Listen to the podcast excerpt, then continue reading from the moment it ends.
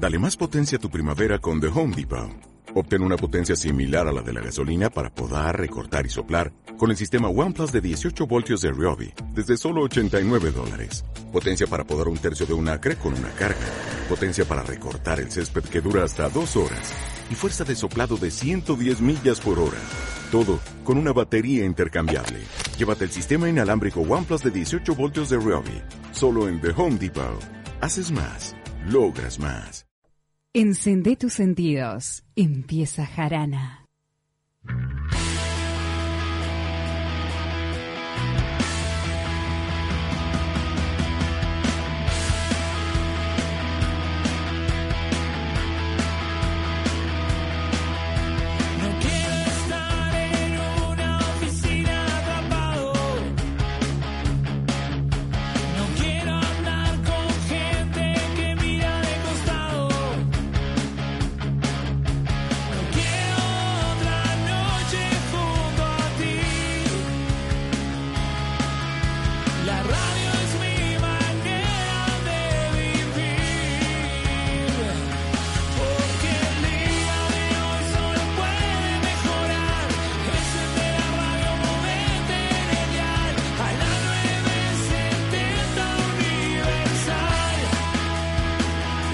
Imaginan cuando tengamos 80, 81, 82 años, Dentro de poco. rodeados de nietos? Ahora.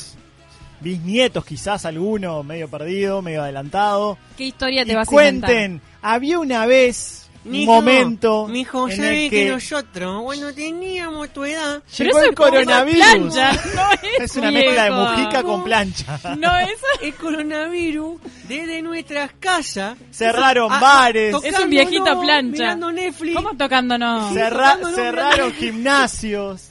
Y, a- y a- y nosotros salíamos al aire en un programa llamado Jarana. Gente, se canceló todo. ¿Cómo? No, ¿cómo que todo? Casi todo, no. menos Jarana. Jarana sigue. Jarana sigue. Bueno, lo bueno es que van a estar encerrados en sus casas por un tiempo más, pero tienen un, un muy buen programa que escuchar. Algunos felices porque disfrutan un tiempo más del home office. O sea que dice, hay una leyenda que cuenta, este, por lo que dice, decía el presidente recién hablando de, de leyendas, ¿no? Sí. Este, que el coronavirus ataca más después de las 12, ¿viste?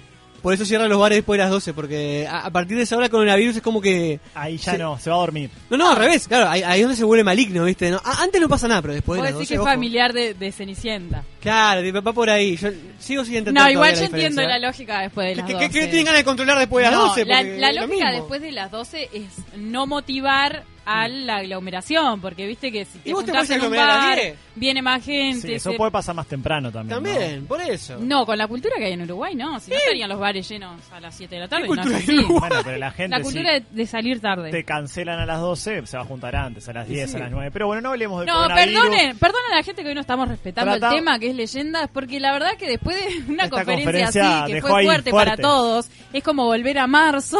Volver a marzo. Algo así, una vez algo más. así. Nos Pero bueno, choqueados. vamos a hablar de leyendas.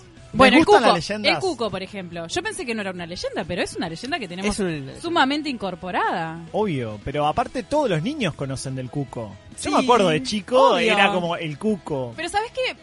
Lo, lo, lo loco con lo- las leyendas y específicamente el cuco, yo no conozco un dibujo del cuco que me diga haga pensar en el cuco Claro. como en los extraterrestres, por O ejemplo. por ejemplo Claro. el viejo de la bolsa. El cuco, Exacto. cada uno creo que se lo imagina de una manera Yo me lo que- imagino con una sombra, es como una sombra con Sí. dos ojitos blancos ahí que estaba abajo de la cama. Claro.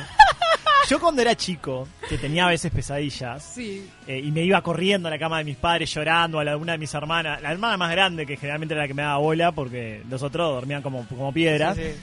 eh, yo siempre tenía miedo, mirá lo que pensaba, A que el cuco iba a salir de abajo de mi cama y me iba a cortar las piernas. Entonces Sí. doblaba con ¡Oh! las piernas arro- eh, tipo dobladas. O sea, si, si las sábanas te cubrían los pies, no pasaba nada porque la sábana era una especie Claro, sí, de está. manta protectora de cuco. De cucos, anticuco. Totalmente, a mí me pasaba lo mismo. Pero si sacabas una puntita, ojo. Ah, igual No, no, como no. que como que hay ahí un duelo eh, fit cuco viejo de la bolsa, porque en realidad mucha gente lo usaba eh, eh, pa- para lo mismo, ¿no? Tenés razón, tenés razón. Si, tenés si- razón. si no tomás la sopa viene el cuco o si no tomás Yo la no sopa te lleva sabía el viejo por de qué la cuando vos bolsa. dijiste que te lo imaginabas de como una sombra, ahora que, que Andy dijo que también se le dice dice el viejo de la bolsa, yo no sabía por qué yo me lo me imaginaba con una bolsa de alpi- alpillera. Sí. Era por eso, yo me imaginaba el cuco con una bolsa de alpillera, no sé por qué. Qué fuerte. ¿Alguna otra así leyenda que, que tengan como en, el- en la memoria? La, la luz mala. ¿Qué es eso? Porque ¿Vos sabés yo que le, le- Es una un luz que yo leí un poco también. pero no entendía nada. Eh, yo escuché siempre en el campo que se dijo, pero nunca me puse a pensar bola, de claro. qué era ni nada. Eh, supuestamente nada, es una reflexión de la luz que cuando el- la luna pega en los huesos de un animal muerto refleja y hace una luz ahí. Eso es lo que leí. Y es, y es mala, supuestamente. No, no, pero la gente del campo no, no visualizaba ese, ese hecho como lo que es, como Algo eso que te estoy contando. digamos. Ah, bien. Sino que veían la luz y decían, ah, la luz mala. Y cuando llegaban había un animal muerto. Me encanta Entonces, porque no es, ah, mira la luz mala, le pone como el tono canario, sí. ¿no? ¡Ay, mira la luz mala! ahí! La luz la luz mala ahí, la luz es mala porque cuando vos ves una luz mala es porque hay un animal muerto, efectivamente. Claro, Claro. entendí. Bueno, ustedes saben la diferencia entre los mitos y leyendas, porque muchas veces confundimos. Ta, pero para, por ejemplo, el, el séptimo hijo que te sale lobizón, digamos, si es varón. Pero Es- siete varones son. eso es leyenda. ¿No? No, mira, mito es cuando usás, por ejemplo, eh, algún ser mitológico, algún animal que no existe, no sé, si hablas de dragones, hablas, no sé, de Ah, ¿el unicornios. Claro. En ese caso, y, y- e intentás explicar algo que nos pasa en la realidad a través de un mito. La leyenda ahí es como que sí utilizás cosas de la vida común, cotidiana, y que tienen como cierta magia, un misticismo ahí que, que puede estar como Pero exagerado. se inventan pero pará, porque ahí entonces en ese Pero criterio. son reales. No sé, Pueden ser personas. Ta, pero pará, pará, en ese criterio, el viejo de la bolsa es leyenda y el cuco es mito. Porque No, porque el, tal- cuco es como un nombre que puede ser una persona, el cuco. No sabemos qué es. Claro, lo que no sabemos ahí qué es. Claro. Yo, yo lo, el cuco lo visualizo como un hombre, pero lo veo como una sombra ¿Puede de hombre. ser que el viejo de la bolsa es específico de la siesta? Para Como que si no No sé. dormís la siesta No. viene el viejo de la No, bolsa. no, yo escuché, Ahí por me- ejemplo, ahí me si no mata. tomás la sopa te llega el viejo de la bolsa también, lo he escuchado. Si no Yo tomás la, la sopa. la del viejo de la bolsa nunca la escuché y no nunca me la dije. Qué grande la bolsa del viejo, ¿no? Salado, Porque- hay que llevar tantos niños, ¿no? No, está, está bravo el viejo de la bolsa. Igual, a ver, este, entonces, por ejemplo, ¿la, la llorona del Parque Rivera es una leyenda o es un Es mito? una leyenda. Es leyenda. Porque es una mujer, supuestamente que llora por haber matado a sus niños eh, como una especie, digamos, de revancha con, al marido que no le daba bola. Es algo así la historia, me parece. Pero es una, es una leyenda que está en todos los países. Porque no solamente Uruguay la Sí, llorona. en sí, México sí, también está la Se llorona. ada- Se, adapta como a los lugares. Está en varios países. Esa de la luz mala sí es como una de las uruguayas. Leyendas uruguayas, dicen por ahí. Si, Sí, sí, si- sí. si investigás. La que vi también eh, estudiando para este programa es la de mm, el mm, mendigo del, del- de 8 de octubre, del túnel de 8 de octubre. ¿Vos sabés ¿La que, leyeron eh, esa? Lo, lo- vi en la votación que teníamos en, la- en las encuestas y nadie había votado por el mendigo. No, nadie. Porque nadie lo conoce. Pero Esa, parece esa que no, es un- no sé cuál es. Es un mendigo que se cayó al túnel, no sé, se, se desestabilizó y se cayó al túnel y se murió.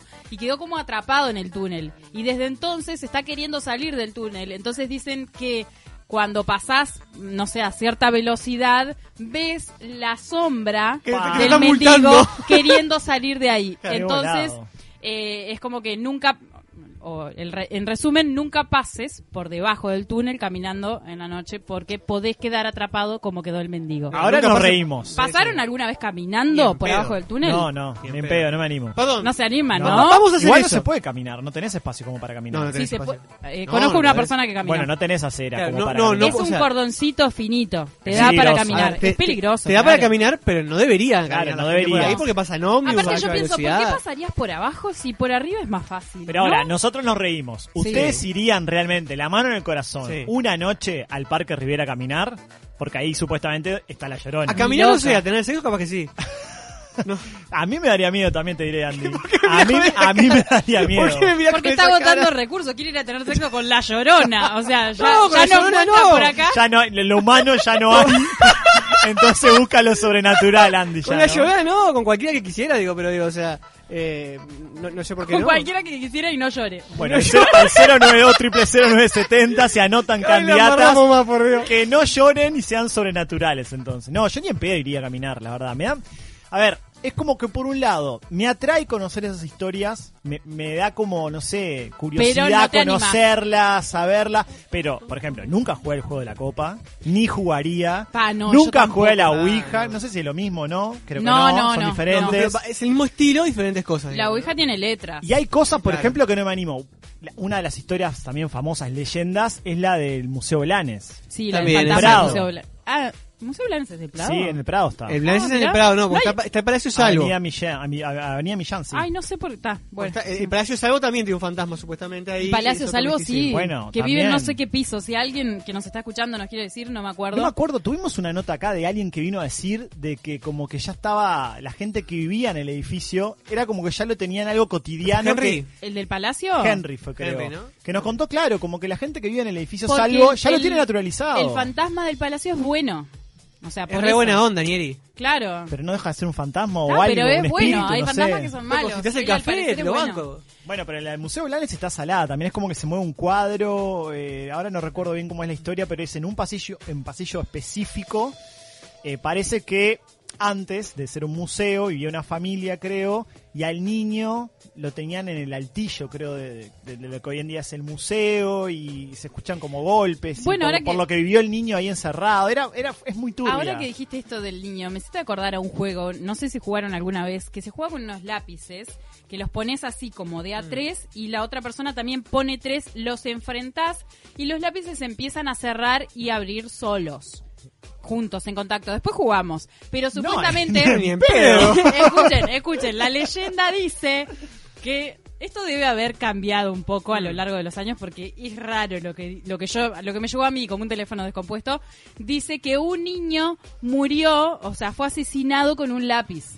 Entonces como que su espíritu quedó en los lápices pero y cada por vez, eso se que, mueva. cada vez que se Vos haces- juega... vos jugás, haces preguntas y si a- se, se mueven hacia adentro es sí, se mueven hacia afuera es no. Pero se dobla el lápiz. Se doblan los dos, vos estás en... No, el lápiz no. Se atraen. Se- se- exacto, est- están prendidos con lo de la otra persona de enfrente y se mueven hacia adentro y se mueven hacia afuera. Vos los tenés así. Es como la copa, digamos, que vos apenas supuestamente estás haciendo, no, no haces una presión Claro. en la copa. Y la copa se mueve. La copa se mueve sola. Está siempre la duda de si vos estás moviendo el lápiz o lo estoy Bueno, ustedes moviendo jugaron, yo. no dijeron. No, yo No, no, ni jugué ni jugaría. Soy muy cagón para eso. No, no, no, jugó- no jugaría porque conozco gente que ha contado cosas que después que jugó les, les que pasan cosas en la Claro, e- casa. ese es el tema, ¿no? El- los trastornos que, que- que genera. En general tipo- después. Vos sabés que otro día vi una película, ¿no? Muy, muy perturbadora. Este, que también es parte de una leyenda. Este, que justamente la, la película eh, arranca con un documental, creo que se llama Autumn, si no me equivoco. No la tengo. Este, que arranca con un documental porque es de la época de los 70, está contando lo que pasó en aquel momento, que tuvieron que clausurar la película porque el cine en el que se había estrenado se había incendiado con la muerte de más de 50 personas adentro. ¿En serio? Sí, este, y que en un par, eh, una película de terror, ¿no? Y que hablaba de satanismo, ¿no? Este, y en un par de ocasiones más había muerto gente que había este, ido a ver la función o que había participado de la película y del elenco. Y que por eso la clausuraron.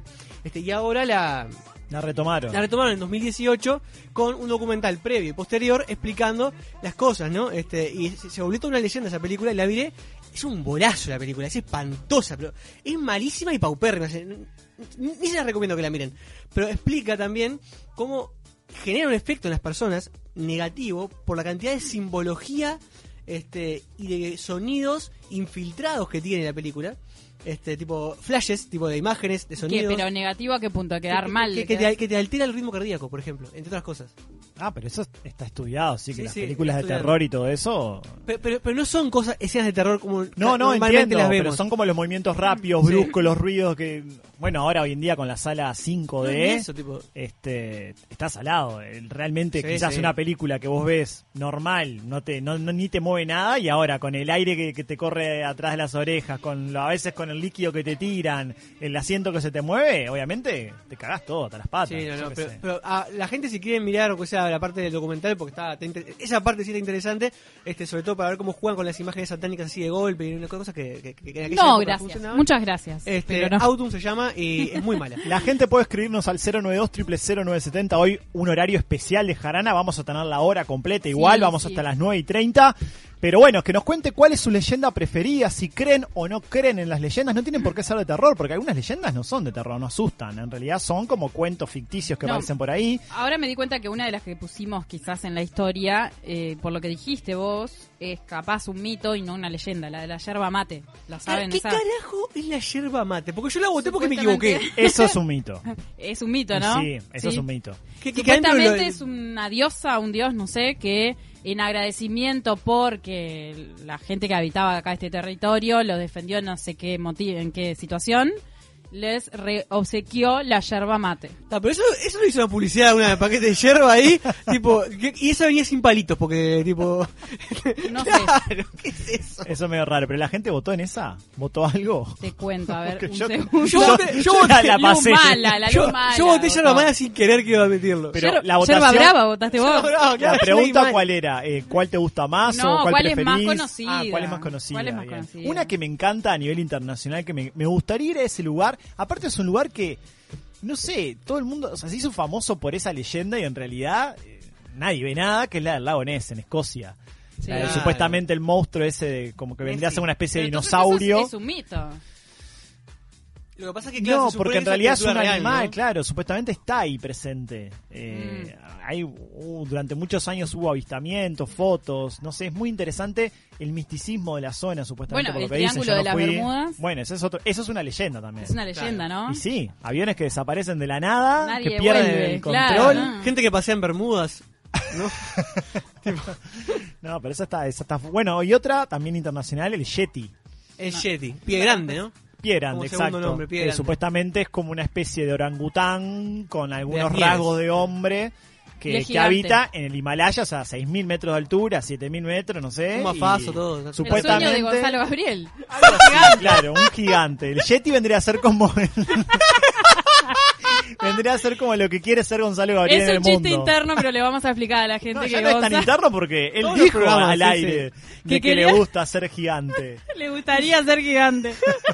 Sí, sí, sí, Silvia también nos recuerda al chupacabras, que ahí tam- estamos, lo mencionó Ah, Anita hoy Eso fue y reciente, no hablamos. ¿se Sí, acuerdan? hace cuánto, ¿10 años? 10 años, un poquito Sí. más Sí. capaz. Sí. Digo, a ver, se, te- te chupaba las los- cabras, dejaba sequita.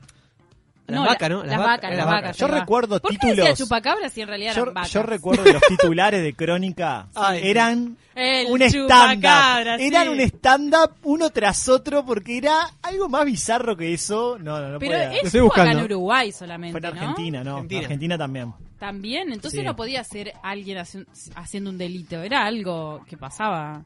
No, porque yo pensé, ah, está, es alguien que está eh, matando a los bichos y sacándoles y no nos damos cuenta, no sabemos. Yo qué sé, no me- no, ahora no me acuerdo también, andás a ver el, marco de situación, ¿no? De esos cuerpo. años, yo qué sé. O sea, lo- los abría todos y le sacaba una, una parte en especial que no me acuerdo cuál era. Pero viste que también muchas veces pasa, ¿no? Que, por ejemplo, escuchar la noticia en Argentina pasó, no sé, descuartizaron una vaca. Y bueno, y quizás alguien acá trate de emular eso como para generar el misticismo de que acá Claro. también Sí, está el sí, sí. chupacabra. Y lo que hizo fue matar una vaca para llevársela acá. Ahora, qué Obviamente, feo. para carnearla, ¿no? Sí, sí, sí, sí. Acá aparte, no, no encontré los de crónica sobre chupacabras particularmente, pero encontré uno que es bellísimo que dice, no es el chupacabras, es el chupatimbres, y hay un tipo contra un timbre apoyado, es, ma- es épico, no sé, no, no sé qué noticia es, pero es muy perturbadora, este, así que la leyenda del chupatimbres también puede, puede existir. Más encuestas, Anita. Por acá nos dicen el fantasma de la UTU de comunicación. ¿Ustedes lo conocen? Ah, ¿sabes? Eh, ¿Payas? Entre tantos. No, a ver, eh, yo creo que sí, había... Entre muchos otros, muchos más fantasmas que No, él. habían algunos ruidos medio raros, sí. ¿Sí? ¿Pero Sí. de cuál UTU? Porque hay dos. Ah, eh, eso es la gente en el baño No, en la, de, en la de Guaná. ¿En la de Guaná? En la de Guaná. En la de Guaná. En la de Guaná. Es más, había una habitación en la de Guaná, ahora que recuerdo, que estaba siempre cerrada y, y nadie sabía dónde estaba la llave. Y de esa que- habitación salían ruidos raros. A, a ver, No, eh, no fue lo que después, lo que después fue el- un estudio de radio que hicieron no, nuevo? no, no. Era una habitación, ni bien entrabas, por ahí estaba. Ruido raro sería el telo del pueblo, eso, pero digo, a ver, la- eh, le invito igual a la gente que no conoce la auto de comunicación a que la, la conozca, porque la verdad es un sitio muy perturbador y que se prestaría a muchas leyendas, ¿no? Sí, tal cual. Sí, es como da un poquito La, de. la- la de sede de cosa. Guaná da un poquito de cosas. Es como la, la ex facultad de comunicación, ¿no? La que quedaba en el Ah. buceo. Uh, Esa la era. Bustamante, ¿no? Esa hace poco estaba en alquiler. Pero Fue- ¿quién va a fue- alquilar fue- eso, por favor? No, olvídate. La tenés que tirar abajo y hacer otra cosa. Ni que hablar, o eso- para algún, no sé. No Eso sé. parece un hospital Bueno, psiquiátrico. el, el nuevo tren fantasma puede ser ahí también. O, o la casa del horror, ¿por qué, por qué no? Ahora, pero si fuera un, un- un hospital psiquiátrico, o sea, te vuelve más loco, porque es, es horrible el lugar. Bueno, Bueno, hay hospitales psiquiátricos hoy en día que son horribles también, ¿eh? sí, Claro. por eso. Ah, sí. Más encuestas, Anita. Por acá también nos dicen, una vez en la ruta interbalnearia vi una figura que parecía una mujer, dice Raúl. Bueno, eh, no Nunca sé. me pasó. ¿A era- ¿Usted le pasó de ver a alguien? Bueno, yo les conté la anécdota, de, dedos, la anécdota de mi hermana Era una mujer. en el viaje de arquitectura, que estaban en la camioneta en la que manejaba todo el grupo. y a ella estaba justo, eh, se turnaban para dormir, ¿no? Era una ruta en pleno, creo que Finlandia o Noruega, un lugar Qué de lindo. esos, pero era todo bosque, noche perdida, todo bosque alrededor de los dos lados de la carretera. Entonces, este, estaba una noche re iluminada, luna, etcétera. Y bueno, y la que iba manejando su amiga, ella iba de acompañante, le dice, eh, voy a apagar las luces para ver cómo se ve el cielo.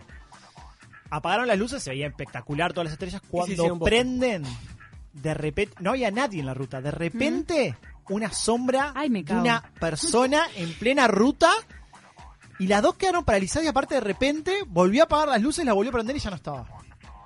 ¡Ay, Dios! Obviamente que no pararon, ¿no? Ah.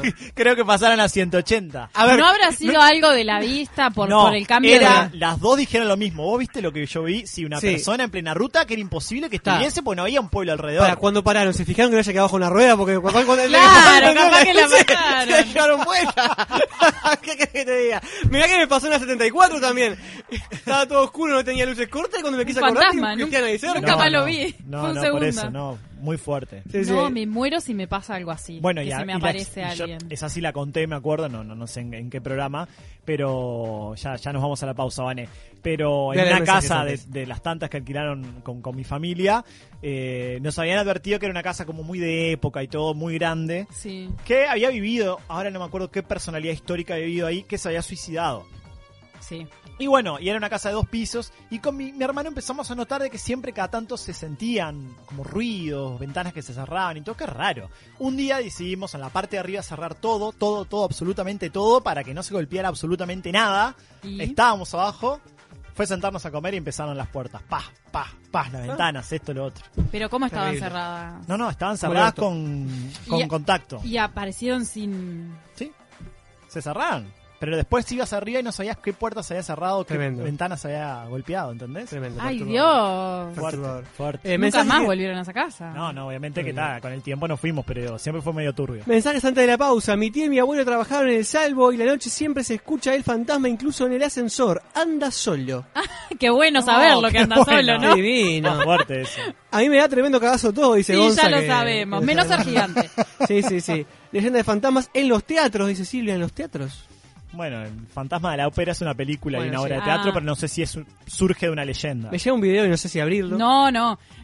No, por, por favor, Ah, no. No, no, era una publicidad, muchas gracias. Este, bueno, un saludo a una de las leyendas de esta radio que es Matías del Cerrito, ¿verdad? Claro. Eh, Abrazo Este- grande, Mati, vamos arriba. Y de todas las radios del Uruguay. Bueno, Enrique también nos recuerda del fantasma del Palacio Salvo, que parece que es uno de los más populares para Y mí. allá ¿eh? en Colonia no hay ninguna así leyenda como que sea del, del- de la ciudad, de- del Eh, departamento. bueno, Tendría que haber buscado. El barrio histórico O de Colonia tiene no que tener una, una leyenda, ¿no?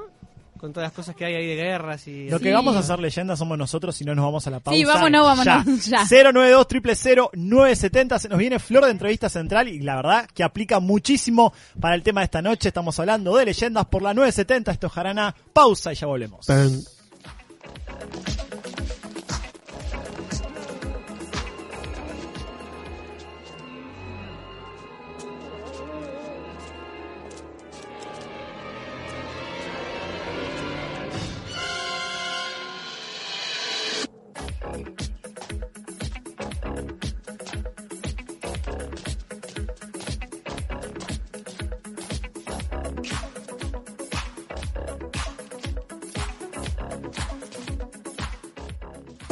...970 Universal. Dominios.uy. Ahora en NetUI tu dominio.uy a un precio increíble. Tu sitio web, correo electrónico y blogs alojados en Uruguay. ¿Te vas a arriesgar a que tu .uy ya no pueda ser tuyo? Registralo en www.netui.net y tenelo disponible en minutos. www.netui.net. Gonza, me quiero morir. Tengo una reunión de trabajo y me quedé sin tarjetas personales. Tranquilo, Rodri, no te hagas problema. Habla con mis amigos de Imprenta Omega que seguro te dan una solución. Desde hace más de 35 años, Omega brinda el más completo servicio de imprenta para todo el Uruguay, con la mejor calidad y en tiempo récord. Seguinos en Instagram, imprenta-omega. Promesas imperiales Silencio en el Coliseo. Comienza la cadena imperial. Con ustedes, la palabra del general Tony Pacheco. Gritemos a lo grande. Festejemos a lo grande, porque llegaron los chorizos con carne angus. Los más ricos y la envidia de todo el imperio. Para comer, para picar, para comer, para picar. De Barcantán, chorizos angus de verdad. Nuevos chorizos Angus Sarubi llegaron para cambiar la historia. Probalos. Toda la indumentaria completa para el motociclista la encontrás en Domingo Torre. Accesorios exclusivos y una amplia gama de repuestos. Domingo Torre, la casa del motociclista. Fernández Crespo 2252, esquina Madrid. Teléfono 2 924 2484. En todo el país se habla de vos, en Montevideo y en el interior. Deleites tu vida de un rico sazón, la pasta que tiene calidad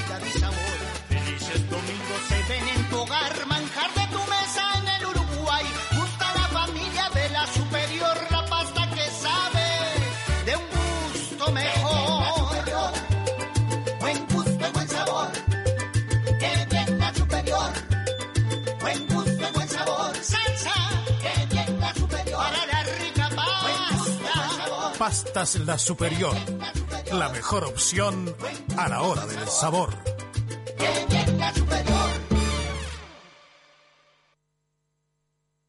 Estás escuchando Jarana.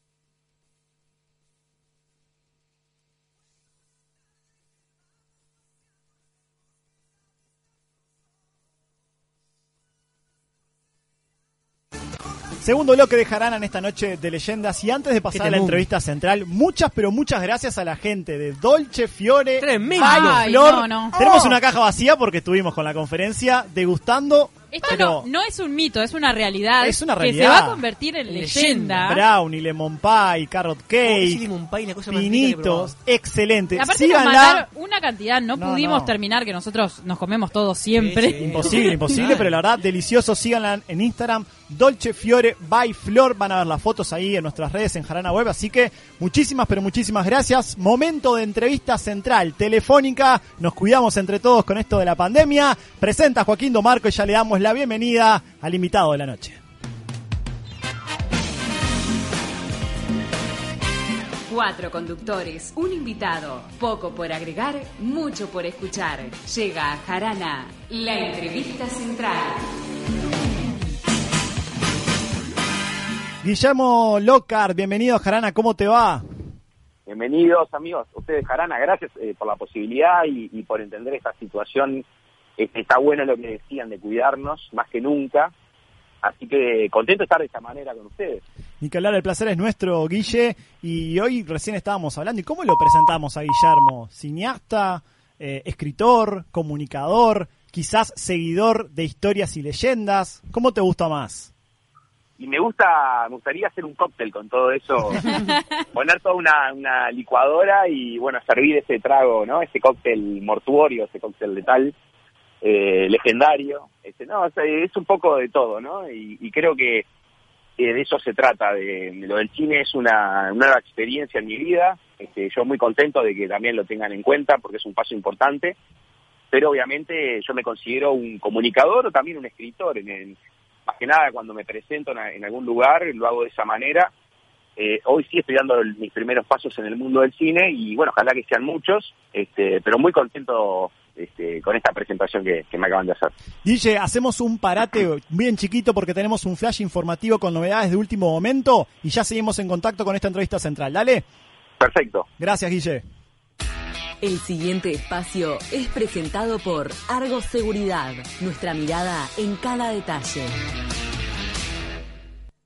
970 Noticias. Flash informativo.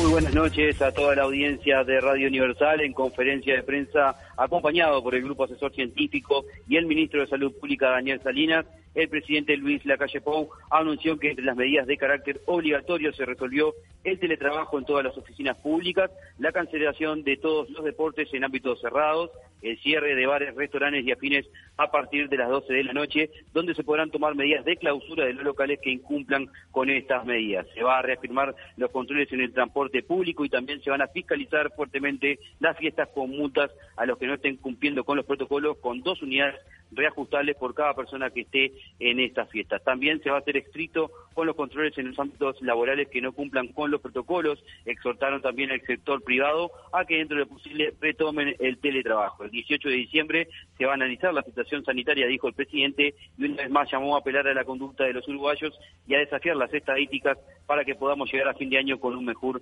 estatus sanitario. Vamos con el informe del Sistema Nacional de Emergencias. Hoy se llevaron a cabo 3.621 análisis y se detectaron 168 nuevos casos de coronavirus COVID-19. De los 168 nuevos casos, 104 son de Montevideo, 31 de Canelones, 14 de Rocha, 10 de Rivera, 6 de Soriano, uno de Cerro Largo, uno de Salto y uno de San José. Según indica el informe, 4.483 personas ya se recuperaron. Hoy se confirmó un nuevo fallecimiento por coronavirus en nuestro país. Se trata de un paciente de 82 años de Rivera. Hasta el momento son 78 las defunciones por COVID-19 en Uruguay. Actualmente hay 1.463 casos activos, 22 de ellos se encuentran en cuidados intensivos y ninguno en cuidados intermedios. Del total de casos positivos confirmados, 546 corresponden al personal de la salud, 467 de ellos ya se recuperaron, 77 están cursando la enfermedad y dos fallecieron. Como siempre desde aquí, el saludo a todo el personal de la salud. Los departamentos con casos activos son 16, Artigas, Canelones, Cerro Largo, Colonia, Durazno, Florida, Maldonado, Montevideo, Paysandú, Río Negro, Rivera Rocha, Salto, San José Soriano y Tacuarembó. Desde aquí, Matías Garro, le doy las buenas noches. Continúan con la programación de 970 Universal.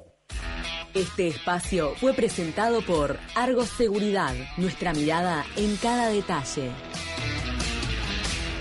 Volvemos a la entrevista central de Jarana. Guillermo Locar, ¿estás por ahí?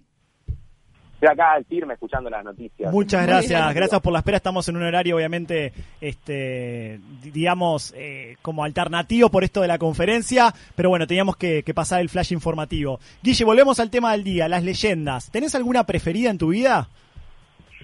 Uf, es una muy buena pregunta porque hay tantas, tantas y tantas que hemos compartido. A mí hay una historia que me, me emociona mucho, que no es una historia terrorística, pero que cuando me preguntan cuál es tu preferida, es una de las que siempre elijo para compartir. Eh, es la historia de Dionisio Díaz, la historia del niño que sacrifica su propia vida para salvar a su hermana, que ocurrió en 33, hace muchos años.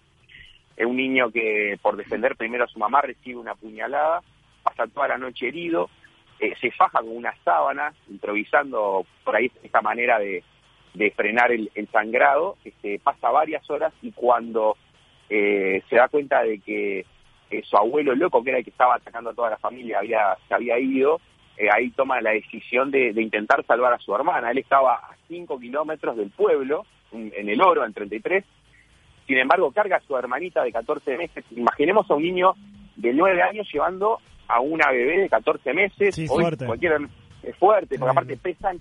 Nosotros agarramos un bebé en nuestros brazos hoy a los 5 o 10 minutos y lo pasamos a otro, pues se nos cansan los brazos. Imaginen para un niño que pasó toda la noche desangrándose, que tuvo que ver cómo su abuelo mataba a su mamá y a su tío, que era su padrino, y a él mismo incluso lo, lo, lo apuñalaba. Más allá de todo esto, lejos de intentar salvarse él mismo, toma a su hermana y busca salvarla a ella y termina, bueno, después termina perdiendo la vida por, por salvar a su hermana y se convierte en leyenda. Hoy si vamos a 33, eh, lo que vamos a ver en la entrada no es un monumento a Artigas a caballo o algún prócer, no, vamos a ver un monumento del pequeño Dionisio con su hermana Marina en brazos. Y es una historia que a mí me gusta, me encanta contar porque en estos tiempos de mucho egoísmo, eh, de mucha maldad, eh, los valores que transmite la historia de Dionisio Díaz son como un oasis en el desierto. Eh, nos, nos invita a ser mejores personas, a ser más solidarios, nos transmite valores fundamentales en nuestras vidas como la amistad, la solidaridad.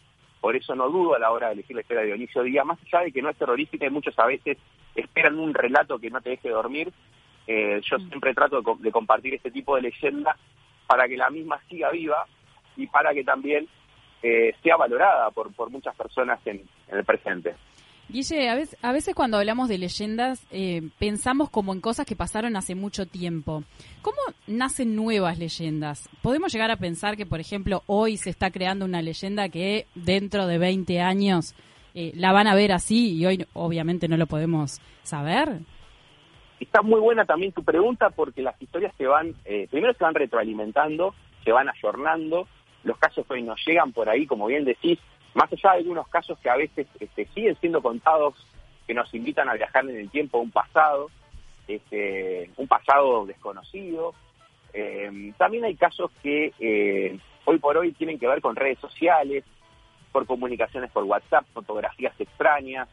Y sí, las historias van cambiando y se van adaptando a los avances de la tecnología, a lo que pasa en el presente, a las preocupaciones que las personas tenemos en el presente y al tipo de, de- vivencias que hoy podemos llegar a experimentar, ¿no? Este, a veces no hace falta ir a una casa encantada para protagonizar un fenómeno paranormal, sino que eh, se da en un ámbito eh, como pasa pasa el día de hoy en un supermercado de la Unión, en el que en determinada góndola suceden cosas extrañas, particularmente la de los juguetes, y bueno, ahí nos, nos esas, es- esos sucesos nos llevan a la historia de un niño que sigue manifestándose, porque antes eh, en ese mismo lugar del supermercado había, eh, eh, funcionó una escuela, eh, ahí en la calle Comercio, la avenida Comercio, perdón, y esta, esto nos lleva también a tu pregunta. Seguramente ahora, en este preciso momento, mientras compartimos esta charla, capaz que alguno de los funcionarios está viendo cómo de la nada se cae algún juguete de la góndola o alguna Ay. pelota por ahí anda picando. Qué fuerte. Sí,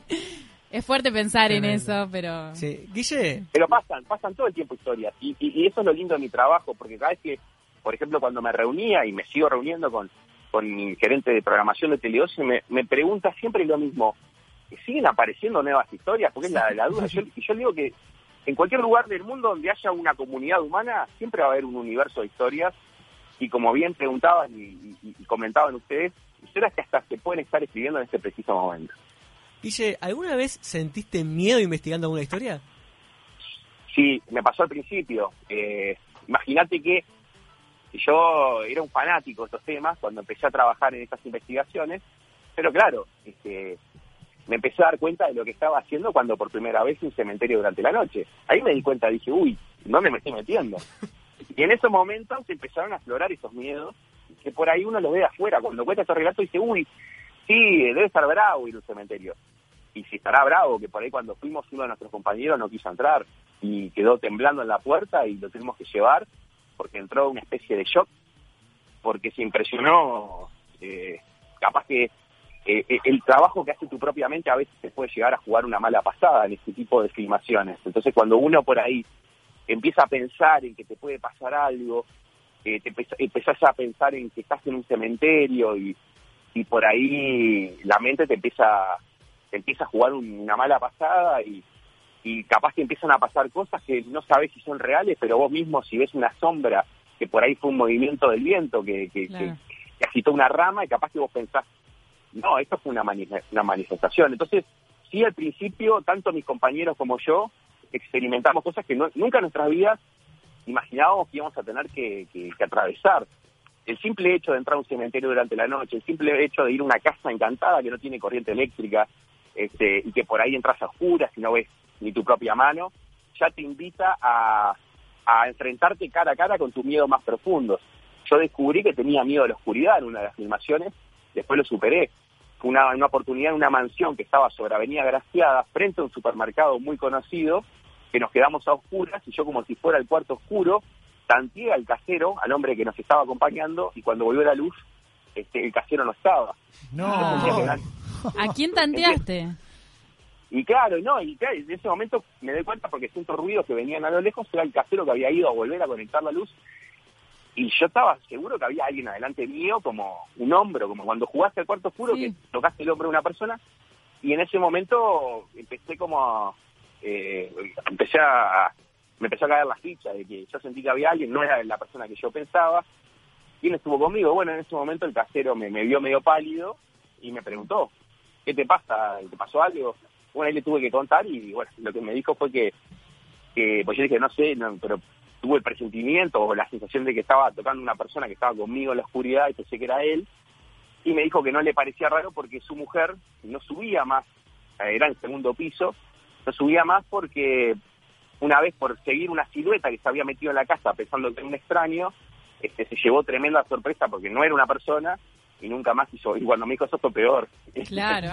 y recién estábamos entrando a filmar. Y yo tenía dos, dos posibilidades, o me volví a mi casa y no y, y la verdad que, que, que me iban a matar mis compañeros porque todo el, ustedes saben lo que es la producción, le pedí permisos, el ir a levantar los equipos. Y bueno, si no la otra era eh, jugármela de callado, porque yo si empezaba a contarles a mis compañeros lo que me estaba pasando, este, iba a generar como una especie de histeria colectiva y nadie iba a querer quedarse a filmar. Pero un poco eso es como es, es como continuo en, en ese trabajo, ¿no? Que les pase todo el tiempo, que van a lugares que les dan miedo y terminan haciéndolo igual. Sí, eso fue, eso fue sobre todo al principio, y yo tuve que aprender a, a- a entrar a un lugar y a concentrarme en la parte técnica. Este, las primeras veces que iba a un cementerio era como que, por más de que me prendían la cámara, yo estaba mirando para todos lados las cruces, Los Ángeles, y bueno, este, era difícil concentrarme en mi trabajo, pero después a medida que, que fui avanzando me di cuenta que tenía dos posibilidades, o superar esos miedos y tratar de llevarle lo mejor al espectador, o dejarme ganar esa batalla y hacer las cosas mal. Entonces, no me quedó otra que, que bueno, que decir, bueno, eh, como siempre hago cuando voy a un lugar, digo, eh, pido permiso, eh, voy a un cementerio, y yo tengo una comunicación que es, eh, es íntima, pero siempre lo hago, este, no sé si alguien me va a escuchar o alguien va a, entender lo que estoy diciendo, pero yo quiero que sepan que voy con respeto y voy simplemente a, a tratar de, de- compartir este material con, con la gente para llevar esta historia de la mejor manera. Y bueno, eso es lo que hago y, y a partir de este momento eh, en el que yo decido hacer este, este cambio, este clic, por decirlo de alguna manera, eh, por lo menos mi mente me dejó un poco más tranquilo, porque a veces era yo mismo el que el que la pasaba mal, porque eh, no estaba pasando nada y yo ya estaba esperando que, que no sé, que, que ver una cabeza en una ventana. Entonces era como que era, era bravo. Ahora, Guille, con toda esa experiencia que has adquirido durante tantos años eh, en el mundo, digamos, por, por así decirlo, de lo sobrenatural, de lo desconocido, eh, ¿te has animado, por ejemplo, a tener experiencias del tipo, no sé, hoy decíamos, jugar al juego de la copa, jugar a la Ouija, eh, quizás, no sé, eh, tener algún tipo de ese, tipo de experiencias? Bueno, mirá, yo, aunque no lo creas, eh, todo esto que, en realidad yo siempre comento que son que no son juegos, que son prácticas esotéricas y hay que tenerle mucho respeto, bueno, yo lo hice antes, eh, porque en mi vida aparece una tabla Ouija original eh, de las que vemos en las películas, de la edición de William Full, de los Parker, Parker Brothers, esa es la época del espiritismo moderno, aparece en mi vida porque en un viaje a Estados Unidos a visitar a mi tío, mi tío se muda a una casa y dentro de las cosas que dejaron los, los antiguos propietarios había un tablero Ouija. Mi tío es psiquiatra y la quería tirar. Y yo le dije, ¿cómo vas a tirar ese- un tablero Ouija? Le decía que era... Me brillaban los ojos como si estuviera viendo un tesoro. Porque eh, toda la vida de ver la tabla, a la tabla en las películas, escuchar hablar, pero en aquellos tiempos, estoy hablando varios años atrás, este, yo incluso iba al liceo, o sea, eh, eh, era como hablar de algo que, que no no, era casi imposible conseguirlo y existía o lo que sabíamos de que estaba en Estados Unidos. Eh, hoy la podemos comprar incluso por Mercado Libre o por alguna de estas plataformas que te permiten comprar incluso traértela de Estados Unidos a tu casa. Pero en aquellos tiempos era, aparte, un tablero artesanal, rústico, este, y bueno, fue lo peor que, lo pe- la peor decisión fue traerme ese tablero a Uruguay, porque lo primero que hice fue intentar eh, usarlo. Imagínate que había eh, colas de amigos que llamamos a, era como ir a un boliche, ¿no? Este, Sí, sí, exacto. Guillermo encontró un tablero, vamos todos a, a probar a ver si hay algo del otro lado. Y tuve que incluso elegir a un grupo reducido, que éramos de cuatro, y bueno, intentamos utilizarlo y fue horrible, porque bueno, esa experiencia que viví fue muy puntual, porque no es que yo pasé jugando días y días, no, fue una experiencia, eh, un, un viernes de invierno, en el que bueno, este, dijimos, vamos a ver si esto es real. Y nos pasó algo horrible, este, yo fui que la pasé peor, y nunca más quise tocar una tabla Ouija. Entonces cuando pasa eh, esto de entrar en el mundo de las leyendas con voces anónimas, eh, eso yo ya lo tenía claro. Yo, esa, esa duda que a veces todos en algún momento tenemos de probar con alguna de estas herramientas, sea el juego de la copa o la tabla Ouija o pararte frente a un espejo con una vela, todas estas herramientas o técnicas o mal llamados juegos, yo en algún momento de mi vida los había experimentado y había tenido alguna respuesta que me decía, mirá, sí, esto no es un juego y esto es una, una llave que abre una puerta hacia un mundo desconocido y lo que llegué a ver que había del otro lado de la puerta no me, no me gustó nada. Entonces, es como que hice una especie de bloqueo eh, en esa etapa de la adolescencia y con voces anónimas es como que esa puerta volvió a golpear y yo siento que me la golpean todo el tiempo con las historias que cuento, pero yo no la quiero abrir. Entonces, me han ofrecido participar de sesiones con mediums, eh, invité a mediums que grabaron conmigo capítulos y durante las grabaciones me decían las cosas que ellas veían. Por ejemplo, eh, el estar con una medium muy conocida de Uruguay llamada Cristina Blumenfeld, estamos investigando un caso, y la medium empezó a describirnos eh, o hablarnos de una pequeña de vestido celeste, una niña, claro, y, y todos quedamos en estado de alerta, y bueno, y cuando ella decía que, eh, por ejemplo, que pasaba cerca de unas cortinas, las cortinas se movían, y pero nosotros no veíamos a nadie, y, y la verdad que en ese momento todos la pasamos mal. Y esas mismas personas que tienen ese don, esa percepción extrasensorial, me ofrecieron, eh, más allá de las filmaciones, juntarme en algún otro lado para tener algún tipo de contacto.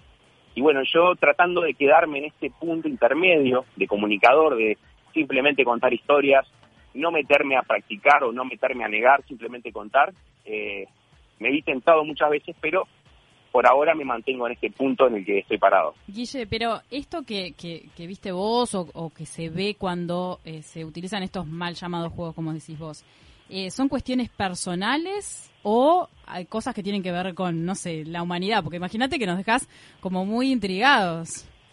No, es algo, es algo personal, es algo personal que, que empezó a, primero que nada, eh, eh, cuando se empieza a mover el lector, el tablero Ouija para el, para el oyente que está, que por ahí no está entendiendo bien que es un tablero Ouija, es un tablero que tiene letras, números, eh, la palabra sí y no, y el adiós o goodbye.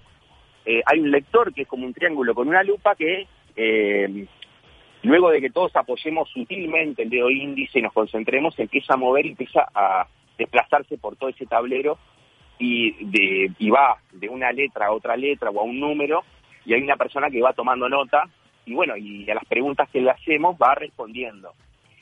Eh, a veces las respuestas no son exactas, a veces eh, son letras que no forman exactamente una palabra, pero podemos interpretar más o menos lo que dice. Y lo que pasó en ese juego fue que empezamos a ver cómo se movía ese, ese, ese lector este, rápidamente y nos acusábamos entre los que estábamos ahí de que nos estábamos, está- lo estábamos moviendo nosotros. Entonces lo primero que hicimos fue, eh, uno por uno, eh, dar una prueba de que no era el que le estaba moviendo. Entonces la persona hacía una pregunta que los demás no, escuchaban y veíamos que respondía. Y en un momento, un compañero llamado Mario hace una pregunta, nosotros no escuchamos que había preguntado, él saca la mano, queda observando, y nosotros, nosotros tres quedamos con el dedo índice apoyado muy sutilmente y empieza a moverse rápidamente de un lado para el otro, va a la letra P, a la E, a la R, a la I, a la C y a la O, perico. Nos empezamos a reír todos a carcajadas, decimos que estábamos hablando con un loro, un perico. Sí. Y en, y en ese momento lo miramos a Mario, estaba pálido, temblando, y eh, decimos, ¿qué te pasa? Y ahí se- con las lágrimas que se le caían nos cuentan que había preguntado cómo le decían a su abuelo, que él no llegó a conocer porque muere cuando él era un recién nacido, y le decían perico. Ay, por favor. Erizados en el Y estudio ahí- en este momento.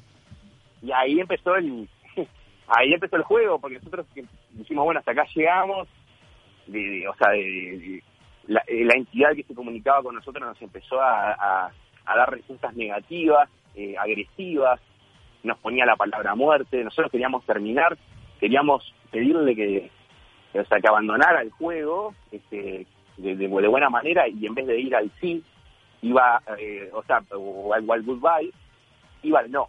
Este, y eso nos pasó de que queríamos terminar la sesión, este, y nosotros sabíamos muy bien de que eso si uno no lo termina bien, esa energía puede quedar en nuestro mundo, si uno no la despide, y teníamos ese miedo, entonces seguimos adelante, y a medida que seguía el juego, eh, nos fue revelando más datos, nos fue revelando, nos fue contando que era una persona muy mayor, de unos 88 años, eh, muy mala por lo que nos decía, este, eh, que había asesinado a una persona, que había fallecido trágicamente, y bueno, este, nosotros ya nos dibujábamos en nuestra mente esa persona mayor, mala, y, y nos asustábamos. Entonces, en un momento, la persona que era la que era José, que era otro del grupo, que era el que llegaba adelante de la sesión y que hacía las preguntas, hace una pregunta horrible, que es, ¿te caemos bien? Y Val no. Y ahí, y ahí, to- ahí todos los miramos y él pregunta, ¿quién de acá no te cae bien? Fue a la G, a la U, a la I, a la L. Ay, y yo. Y yo en ese momento me sentí mal y dije, bueno, yo no sigo. Yo la termino acá. Eh, y bueno, todos estuvieron de acuerdo en que frenara ahí y le pedimos que, se- fuera. Este, nuevamente fue al no. Y yo le dije a mi amigo, no sé cómo, pero termina esto acá. Por favor, te pedimos que, que abandones la sesión. No. Por favor, te lo pedimos de buena manera. No. Y era un no tras otro, un no tras otro. Yo veía como, como el lector iba y venía al medio y al no, al medio y al no. Y en ese momento veo a todos mis compañeros me estaban, me empiezan a mirar y, y la verdad que yo me, asusté porque estaban todos mirándome como una cara aterrorizada. Digo, ¿qué está pasando? Lo tengo atrás mío, me decía, ¿no? Porque miraban hacia mi lugar y estaban todos con caras de pánico. Y en ese momento eh, no me animé ni siquiera a preguntar qué están viendo porque sentí como un nudo en la garganta, un escalofrío. Y me di cuenta de que había, bueno, había unos espejos en la sala y digo, voy a mirar por el espejo a ver qué es lo que tengo atrás. Y cuando miro en el espejo lo que veo es lo más desagradable que vi en mi vida. Fue tan terrorífico que en ese momento, como si me apagaran y me prendieran la luz, me desvanecí del miedo. Y cuando vuelvo a recuperar el conocimiento, estaban las luces prendidas, mis amigos sacudiéndome, estás bien, estás bien, estás bien. Y yo en ese momento eh, me empiezo a dar cuenta de que no sabía si lo que había visto era un delirio, una pesadilla o realmente había visto algo. Y en ese momento me empiezan a contar y me confirman que vieron lo mismo que vi yo en el espejo. Y claro, no fue, no fue que había algo detrás, o sea, algo a mi espalda. No, yo en, en- en- en el lugar, cuando miro, miro mi reflejo, no veo a Guillermo, veo que en vez de mi cara había una cara arrugada eh, de una persona mayor, eh, con ojeras, pelo blanco canoso y largo, y eso fue lo último que vi. Estaba como en tu lugar, o sea, como Eh, por se había manifestado en, en- en- mi persona. Ay, Y en ese momento lo que yo vi, eh, imagínate, el querer ver tu reflejo y ver a otra persona en tu lugar, me desvanecí. Bueno, cuando recuperé conocimiento a mí me parecía un delirio. Este, incluso, incluso no entendía qué estaba pasando y mis amigos me empiezan a contar qué fue lo que los asustó y, y ahí yo, mientras ellos me contaban, yo recordaba esos momentos previos al desvanecimiento, esa cara arrugada, muy maligna su mirada, y fue lo último que, que vi. Eh, por supuesto que no seguí adelante con el juego, eh, eh, no- nos fuimos cada uno para su casa. Y muchos me preguntan hasta el día de hoy si no quise volver a, a tener un contacto con, con, e- con, con esa persona a través del- de la tabla para ver qué era lo que pasaba por qué estaba enojado conmigo. Eh, la verdad que eh, la pasé tan mal que nunca quise volver a tocar esa tabla y yo me- cuando me, me, me pregunto todas estas cosas creo que por un lado puede ser para los que creemos o los que creen en vidas pasadas que capaz que tiene que ver con una, una vida pasada en la que hubo algún problema conmigo y esa entidad me sigue buscando en el presente, esa puede ser una posibilidad, pero la que más me cierra tiene que ver con el origen de esa historia. ¿Dónde empieza todo? A ver si se acuerdan. Eh, el abuelo de, En de la casa de. Estados, Estados Unidos. En Estados Ah, Unidos, entonces- en el lugar en el que yo encontré el tablero. Exacto. ¿Se vienen traerlo? Creo que no, creo que tendría que haberlo dejado ahí donde estaba, que ese tablero portaba una energía especial y que obviamente yo no me traje simplemente una tabla, un objeto, sino que me traje también su energía. Y creo que eso fue un poco lo que pasó. Este, Claro, fuiste Bueno, vos el que iniciaste esto de alguna manera. yo abrí esa puerta, como les contaba hoy, y una puerta que, eh, que en realidad vieron, como dice el dicho, ¿no? la curiosidad mató al gato, creo que mi curiosidad me terminó jugando una muy mala pasada. Por eso, por eso eh, cuento esta historia para que la gente entienda que no es, no es por un capricho, no es por es más que nada por respeto que no quiero seguir. eh, creo, yo creo que mm, todos en algún momento de nuestras vidas tenemos curiosidad por saber qué es lo que hay del otro lado, o queremos saber si esto termina acá o si hay algo más. Yo lo que vi con esta experiencia es que evidentemente hay cosas que trascienden el entendimiento de las personas, cosas que hasta el día de hoy yo no me puedo explicar, tampoco puedo asegurar que todo lo que pasó sea real, Exacto. capaz que fue un tema del miedo colectivo, estaba todo iluminado con velas, también capaz que eh, la escasa iluminación, sumado al miedo, sumado a la adrenalina, capaz que nos llevó a, a ver algo que no sucedió, pero pero lo que sí te puedo asegurar es que el terror fue muy tangible, me llevó a desvanecer, o sea, me desvanecí en el momento, producto del miedo, y, y bueno, este Guille, no sé si es que hay algo más allá de, nos- de- de nuestra vida, pero lo que sí sé es que eh, quiero disfrutar esta en la, que me encuentro, ¿no? Tenemos un juego muchísimo más sano para, para Sí, vos. Se Para llama- aflojar un poco. Para recuperar el aliento, se llama Cara Maluca y lo presentamos de esta manera. ¿Cómo no? Cuatro temas, tres para contestar y uno para bloquear. Cara maluca, que empiece el juego. Anita quedó en shock, está Sí, buscando acaba de tirar agua. los auriculares, cualquier cosa pasó acá. No, te, te estamos relatando lo que pasa en el estudio porque la verdad quedó como un clima de tensión muy fuerte con esta historia. Tenemos querían, ella dijo que quería saber qué era lo que pasaba. Está Sí, bien, yo, por yo- eso. yo lo dije. Pero como vos me arrepentí después. Tenemos cuatro temas sobre la mesa, Guille. Se llaman narrador, terror, juegos prohibidos y contacto. Cada tema tiene una pregunta detrás. Que puede ser engañosa. Ojo, tenés que bloquear uno de estos temas y de ese tema no vamos a hablar y sí vas a tener que contestar los otros tres. Te reitero los títulos. Narrador, Sí. terror, juegos prohibidos y contacto. ¿Cuál bloqueas? Vamos a bloquear contacto. Bueno, Bueno. igual te vamos a leer la pregunta, pero solamente para que sepas cuál era, pero no la contestas. si tuvieras la oportunidad, ¿qué le dirías a una persona importante en tu vida que ya no está? Pero No la contestas. no vas a contestar esa. Uy, esa era buena, esa me gustaba. Después al final capaz te damos la chance. Capaz. Pero bueno, empezamos con narrador, Andy. Sí, eh, narrador dice, ¿cuál de tus libros es el que menos te gusta y por qué? Uy, es una muy buena pregunta porque todos todos me gustan, pero mm, capaz que eh, si tengo que sacar a uno, es a un libro que es una antología eh, y justamente no es que no me guste, pero me parece que es el más prescindible porque lo que tiene es una recopilación de los mejores casos, que es leyenda. Eh, están buenísimos, tal vez si vos, lo, si vos sos una persona que nunca leyó, ahí vas a encontrar las mejores historias, pero si saco a ese, la, eh, conservo todas las otras. Entonces, eh, ese libro no es este el que menos me gusta, pero eh, si tuviera que sacrificar uno, sería ese. Vamos con terror. ¿A qué político uruguayo considerás de terror? Y yo creo que siempre siempre dicen que hay que tenerle más miedo a los vivos que a los muertos. Eh, pues, yo, yo le tengo terror al, al, al político, al corrupto, ¿no? Y yo, bueno, yo creo que Uruguay dentro de eso estamos un poco por fuera de, de lo que es la corrupción. No le tengo, no le tengo, me desearía no seguir por este camino, no tenerle terror a ningún político, este, porque creo que es horrible, ¿no? Que la gente que te gobierna por ahí te transmita terror. Capaz que en otros tiempos en los que había situaciones complicadas le tenían terror y bueno, creo que creo que vivimos en una sociedad bastante libre, eh, bastante tranquila, así que no, no le tengo terror a ninguno. Vamos con Por el suerte, último. Juegos prohibidos. ¿En cuál de estos o en cuál de sus escenarios sobrenaturales tendrías una noche íntima?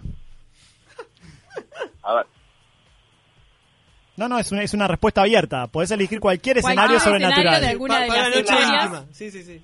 empecé la... la eh, eh, estaba esperando el listadito. yo, creo que, yo creo que el Parque Rivera. Este, hoy estuve ahí en el Parque Rivera. Sí, el Parque Rivera creo que es un lugar eh, precioso, que uno puede ver las estrellas, puede... Eh, sí, obviamente también está la inseguridad, ¿no? Pero bueno, creo que es un poco del vértigo. Y con la llorona son tres, digamos, ¿no? Andy, por favor. También, también, también. Eh, Escuchá, de- imagínate de golpe que pasa mucho. eh, una de las.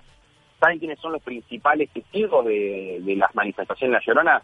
Parejas que van en sus autos a estacionarse al borde del lago y de golpe se les aparece una silueta que se les pega al vidrio Ay, de la ventana. Este- participar. Así que si están pensando en ir para el Parque Rivera, tengan cuidado, porque bueno, es el hogar de la, de la Llorona. Guille, te cuento que el espíritu del cara maluca también nos lleva la copa de jarana y nos dice no, no, no, así que Anita te va a ser la última. Vamos a, conte- Anita. a contestar la de contacto. Si tuvieras la oportunidad, ¿qué le dirías a una persona importante en tu vida que ya no está?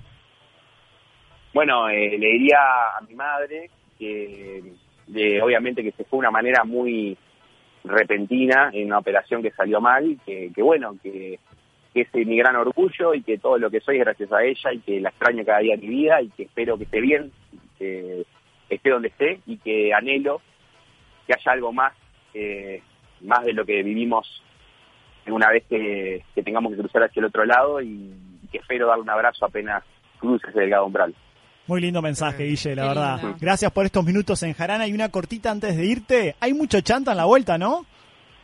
Con respecto Hay- al hay tema... mucho, hay mucho. Entre fantasmas no nos vamos a pisar la sábana, pero, pero hay mucho chanta en la vuelta y eso es lo que yo trato, como le decía, estar a mitad de camino en el sentido de, de darle a la gente eh, lo que se, o sea, parte de lo que se cuenta, lo que es la tradición oral, estas leyendas que, que son nuestras y que viven en nuestros barrios.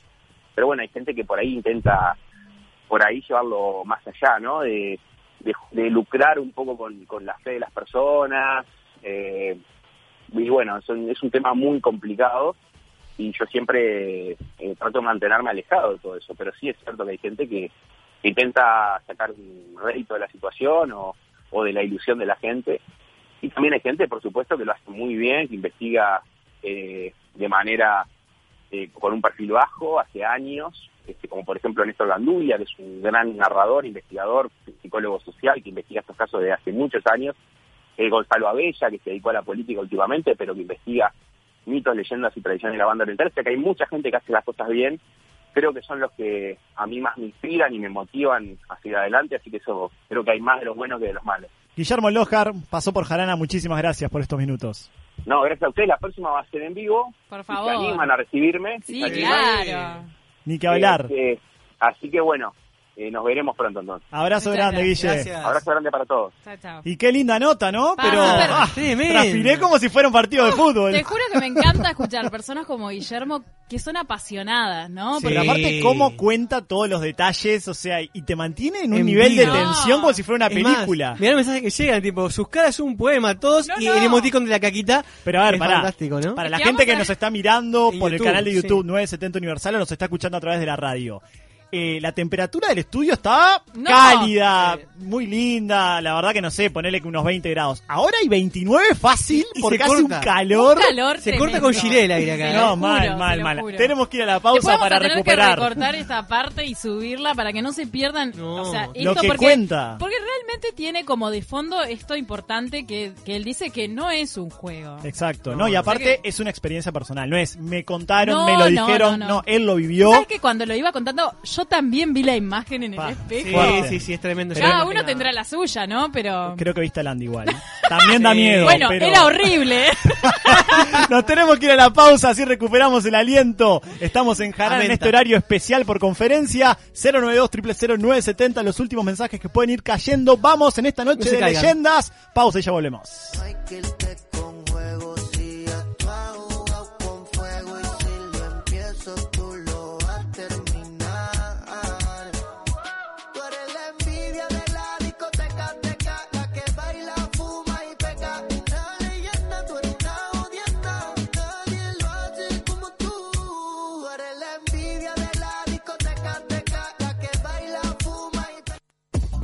970 Universal.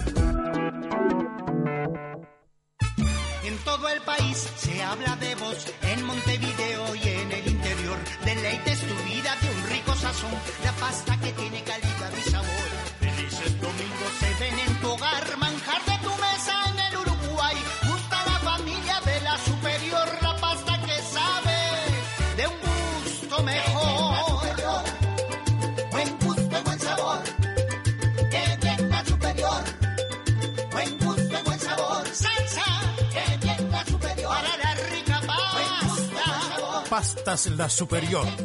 La mejor opción a la hora del sabor. Superior. 11 y 12 de diciembre, Teatro de Verano de Montevideo, 21 horas. Lo mejor de los 25 años de sonido Caracol. Caracol. Sí. Entradas a la venta en locales Habitat de todo el país. Promesas imperiales Silencio en el Coliseo. Comienza la cadena imperial. Con ustedes, la palabra del general Chino Recoba. A los romanos nos gusta comer carne, y buena carne. Por eso, ahora los chorizos Arubi son con carne angus. Para comer, para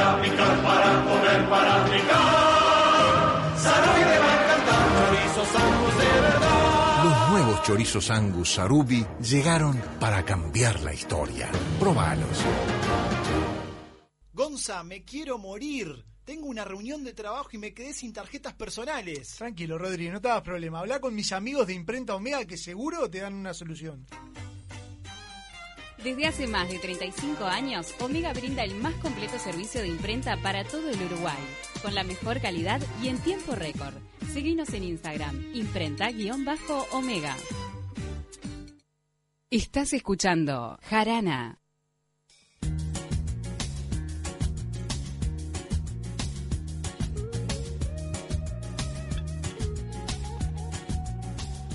Estás escuchando Jarana Bizarra. Con la vida de la familia visita que guamarina van reto de contrabando. Y donde más no a la parte que nadie dice todo. Regatanga. Quedándose para Diego la canción más deseada. Y la baila, y la goza, y la canta.